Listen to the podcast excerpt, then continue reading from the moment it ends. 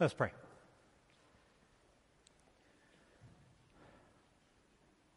Lord Jesus Christ, have mercy on us. Bless the speaking and the hearing of your word. Amen. In the name of the Father, and of the Son, and of the Holy Spirit. Amen. So, over the years, I have had a, um, a scary dream, kind of like Snappy, although I'm not overly caffeinated this morning. I should say overly. Um, but I've had this recurring, and I don't even know if it's a recurring dream because it's not always been exactly the same. Uh, but the dream basically uh, follows that I'm getting up on a Sunday morning and I'm getting ready to come to church, like what we're doing right now. And I'm uh, going to be leading and preaching. Uh, but when I step in to the space, uh, Murphy's Law ensues. You guys know Murphy's Law? Everything that can go wrong will go wrong. and so, in various forms, don't worry, don't take it personally yourselves. I've had this dream in other places as well, um, where I show up and like all of the equipment isn't working. Uh, or I get up and I look at my, my general notes or sermon outline and I have no idea what it's about. Like somebody else wrote it and I don't even understand what I'm about to say. Or um, and maybe this has happened to me in some places.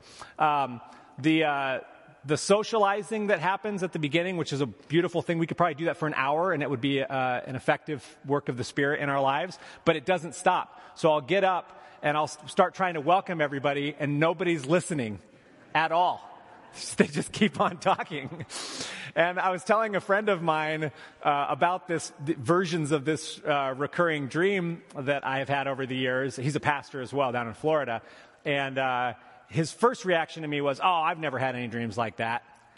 And then he goes, "Actually, wait, I did just have a dream like that this last week for the first time." And in his, he was uh, asleep in service, which I thought was really fitting um, and nobody could wake him up to get it started. Right? So that was his version of it. What about you? Uh, do you have a uh, a recurring dream like this, something that has come up to you over the years? Um, and maybe it takes some different forms, but it has basically the same same gist. Things uh, have all gone wrong, and I'm out of control. I would imagine all of us have some form of this. I know a lot of times they talk about, you know, showing up at school or work in an embarrassing scenario. Uh, or I used to have these when I was a kid where I was like trying to run away from people, but your feet are like lead. You know, when you're in the dream, like you can't, you literally can't move any faster than you're trying. I'm seeing some nods, so I'm not the only crazy person in the room right now, right? Uh, so what do we do with our dreams? Um, we do spend a lot of time doing this. You might not remember a lot of them, but I guess a third of our lives are spent sleeping, give or take. Um, and how do we respond to the things that we dream? Uh, maybe uh, the response is some anxiety, right? You might, if you wake up from that recurring uh, bad dream, uh, it might just bring to the forefront of your consciousness that like you're worried about something and so maybe your response to dreams is to get more anxious about what's going on. Maybe it's relief because ah, it was all just a dream which of course is the worst premise of all movies right? You know those movies where the whole thing has just been a well what was the point of all that right? But in your life that's a relief. Oh it was just a dream. This is this is not actually happening to me. Uh, maybe your response to your dreams is avoidance. Maybe you don't think about them or talk about them at all. Or maybe the other side of it is obsession. In fact, maybe all of you are psychoanalyzing me right now based on the dream, a general dream that I gave you earlier. Maybe we, we think of dreams as something that we're supposed to unlock or something that will give us some. I mean, people always like this. The old, the old Christian heresy of Gnosticism was around secret knowledge. And so it doesn't matter uh, what age we're in, we always like to think that we've got some corner on it. So maybe you, maybe you obsess over dreams and figure this is going to unlock something about yourself or about what God's doing. Um, but we all move in some way with our dreams in a kind of a controlling sort of way. Right? All of those responses are, are ways to grab back hold over something that we really didn't have any control over in our sleeping moments. And it makes me wonder are dreams one more thing in our lives to try and control, like everything else we try to control? Our futures, our finances, our plan making, our kids, our parents, uh, whatever you, you want to call it. Is it just one, is dreams another thing for us to try to control in our lives, or is it something to be received from the Lord?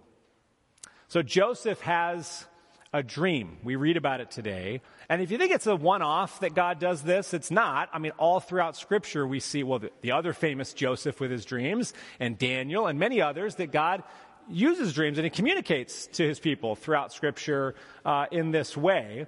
And going back to Joseph and his particular dream, I think he's very relatable to us because he has been betrothed to Mary. This is kind of their form of um, engagement. Um, and so he's expecting that they're going to start their family, things are going to go the usual way. And in uh, Matthew's retelling, he, he's very um, uh, doctor esque in his writing because he just gives you just the facts, right? It doesn't go into all of the feelings about it. But you, you can read between the lines. Mary is found to be with child, and Joseph knows it's not his. So immediately, the anxiety level for Joseph has increased here. And what's the first thing that we do when we are anxious about something in our lives? We try to fix it. We think really hard about it. Maybe we try to control the other people in our lives that we think can do something about. In other words, we, we step into action. And that's what Joseph does. And Matthew puts it this way. He says, well, he's faithful to the law, so he's not going to marry her now. That's Joseph's plan, right? He goes straight into action. Um, but since he's kind of a gracious guy, he's going to do it in a quiet sort of way to not increase the embarrassment for her. And so the anxiety that he feels leads him straight into control and into action. And the text doesn't say this, but I can imagine that even after Joseph makes this plan, he goes to bed that night. And how well do you think he sleeps?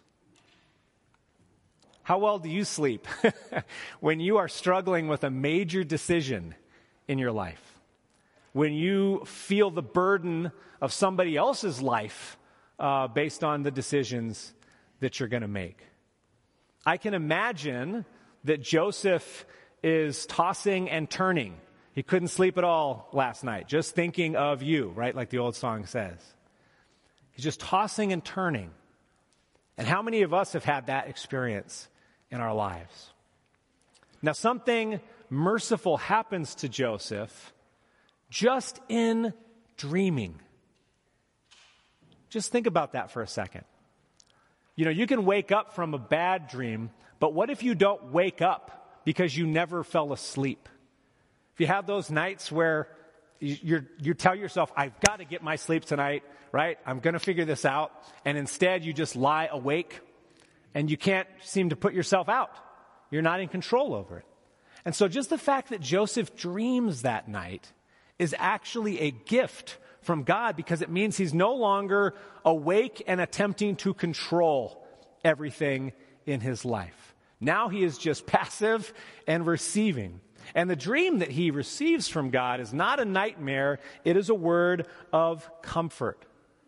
God tells Joseph through this angel in the dream, and this is how God does things all the time, right? When he sends his messengers, whatever the means is, whether they're awake like Mary with the angel, whether J- Joseph sleeping, whether it's another person that God sends into the lives of his people to say, here's my word for you. God always uses some kind of means to do this. And this word from God is always a comfort because it's God saying to Joseph, I'm actually in charge here. You don't need to freak out. Trust me.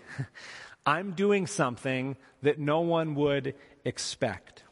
Now, dreams, sleep, vulnerability, these are interesting things, right? Because every time you go to bed, in fact, this is kind of an ancient wisdom from Christians. Every time you go to bed, you prepare for death, right?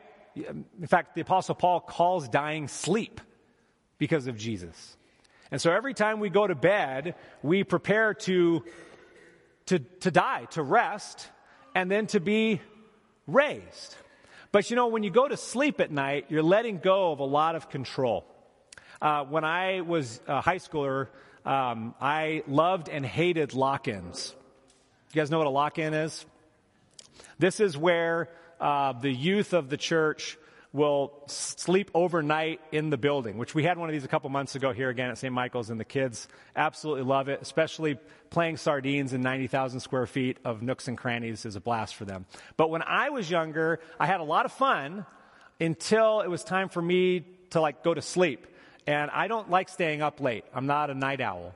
And the reason why I didn't want to go to bed, well, do you guys know? You're all thinking of what you're going to do to me when I fall asleep, aren't you? well, who's got the whipped cream, right? Who's going to mess with my stuff? Uh, and there's vulnerability, right? When you when you go to sleep, you're not in charge of anything. I remember this last summer when we went camping with my family. We were they were in the RV with uh, the grandkids, and Juliet and I were in a tent. and, and the first couple nights, tent camp. I mean, I like tent camping, but when you're out on the edge of the section, every little sound you hear, and you think the only thing between me and whatever's there is this, you know, thin little film, right? Because you know when you're sleeping, you're vulnerable. You're not in charge of anything. And dreams are, are similar in this way because they come to us unasked for. It's not a daydream. You know, when you're bored, like in a sermon, and you're daydreaming about something else, you're just, that's a kind of a, an intentional escape. I want to get out. But your dreams at night, you don't have any power over them. They just come to you unrequested by you. You know, have you ever had a surprisingly good dream and you wake up and go, oh, man, I wish this was real. I wish I was still in it. And so these dreams, whatever form they take, they actually come to us as unasked for gifts, which actually makes me think uh, this is also true of our waking hours. Think about all the things that have come your way in life that you weren't planning on, that you didn't think to ask God for. Asleep or awake, so much of our lives is gift.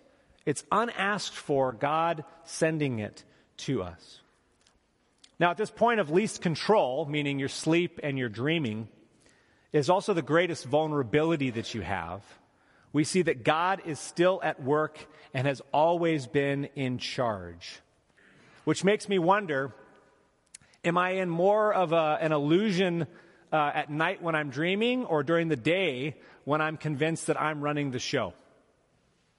Right?